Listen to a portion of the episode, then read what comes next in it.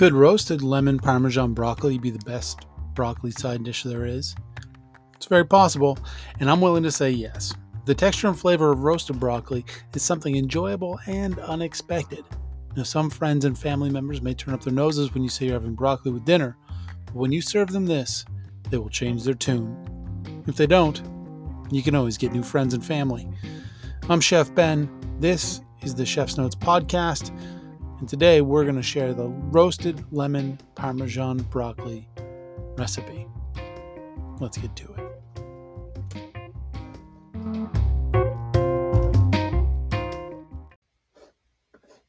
Roasted lemon and parmesan broccoli ingredients 4 to 5 cups broccoli florets, 2 tablespoons olive oil, 1 pinch crushed red pepper flakes, 1.5 teaspoons salt, split, quarter cup grated parmesan, split, 1 tablespoon lemon zest, half a lemon, juiced.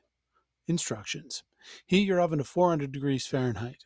Cut the stem off the broccoli and discard or make soup with it. Next, cut the broccoli into florets. Fill a large pot with water, add 1 teaspoon of salt, bring to a boil, fill 1 medium mixing bowl with ice water. Put the broccoli florets in the boiling water for 1 minute, then drain and put in the ice water. Stir until cooled. Drain well and pat dry with a clean kitchen towel or paper towel. In another mixing bowl, combine the olive oil, half a teaspoon of salt, crushed red pepper flakes, lemon zest, and two tablespoons of Parmesan cheese. Mix and add the broccoli and stir to coat. Line a sheet pan with parchment paper and spread the broccoli out onto it in a single layer. Put the broccoli in the oven on the middle rack and roast for 15 minutes.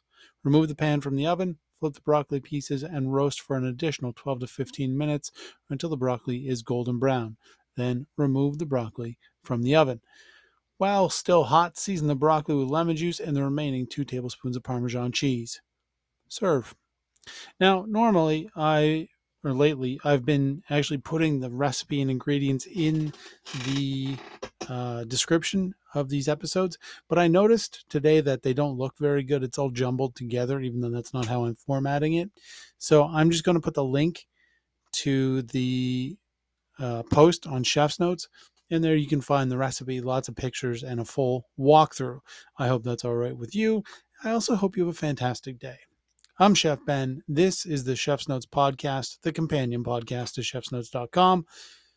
When you think recipes, think Chef's Notes. Uh, I will be back here next week with another fantastic episode. Have a great day. I love you all. See you later.